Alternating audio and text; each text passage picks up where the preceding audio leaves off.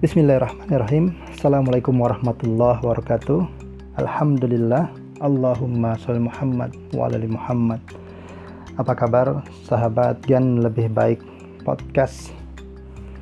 Semoga Allah selalu melindungi dan memberkahi Anda semua. Insya Allah. Amin.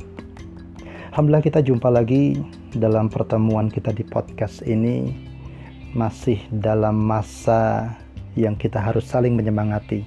Di masa pandemi ini, setiap orang butuh disemangati, termasuk diri saya sendiri. Karena mari kita belajar bersama tentang apa-apa yang sudah diajarkan, kemudian kita pelajari lagi, sehingga ini bisa kita aplikasikan dalam kehidupan kita di masa wabah ini. Satu hal yang kita bisa bicarakan, kita bisa bahas hari ini menarik sekali untuk bicara tentang Islam dan produktivitas bahwa Islam adalah way of life. Yang namanya way of life, jalan hidup, cara hidup. Maka selagi kita hidup, baik di masa normal ataupun masa pandemi, pasti ada tuntunannya.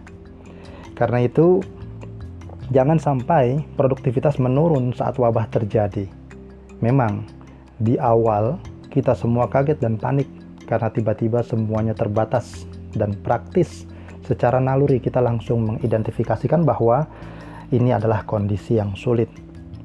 Tapi ingatkah Anda bahwa Allah berfirman dalam surah Al-Insyirah di ayat 5, A'udzubillahi minasyaitonirrajim, fa inna ma'al usri yusra. Maka sesungguhnya bersama kesulitan ada kemudahan. Allah berikan kesulitan yang sudah kita ketahui, yaitu wabah ini dan Allah juga sudah berikan kemudahan-kemudahan yang belum kita ketahui sampai kita menjalani kesulitan-kesulitan ini.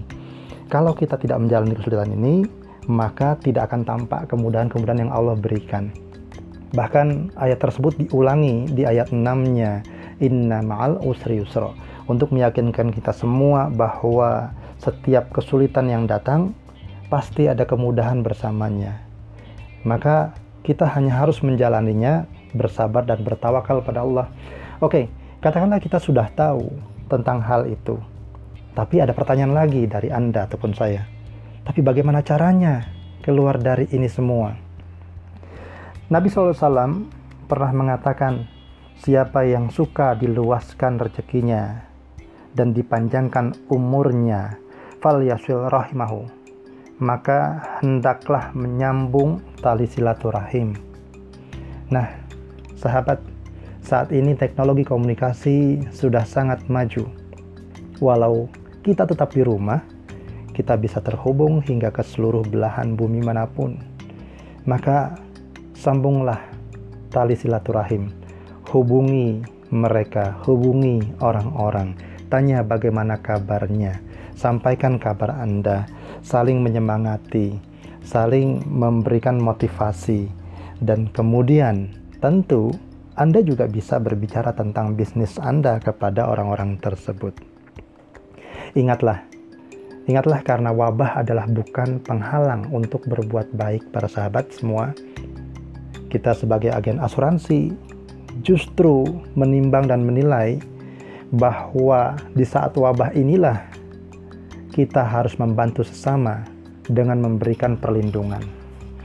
Baik sahabat Kian lebih baik podcast. Dengan demikian, teruslah jalin silaturahim dan teruslah belajar. Karena belajar nggak ada batasnya. Semoga ini bisa menjadi manfaat, ini bisa menjadi penambah semangat, dan kita tetap produktif di masa yang katanya sulit. Tapi insya Allah di balik kesulitan, bersama kesulitan, Allah juga sudah kirim kemudahannya. Subhanakallahumma bihamdika asyhadu la ilaha illa anta astaghfiruka wa atubu ilaik. Walhamdulillahirabbil alamin.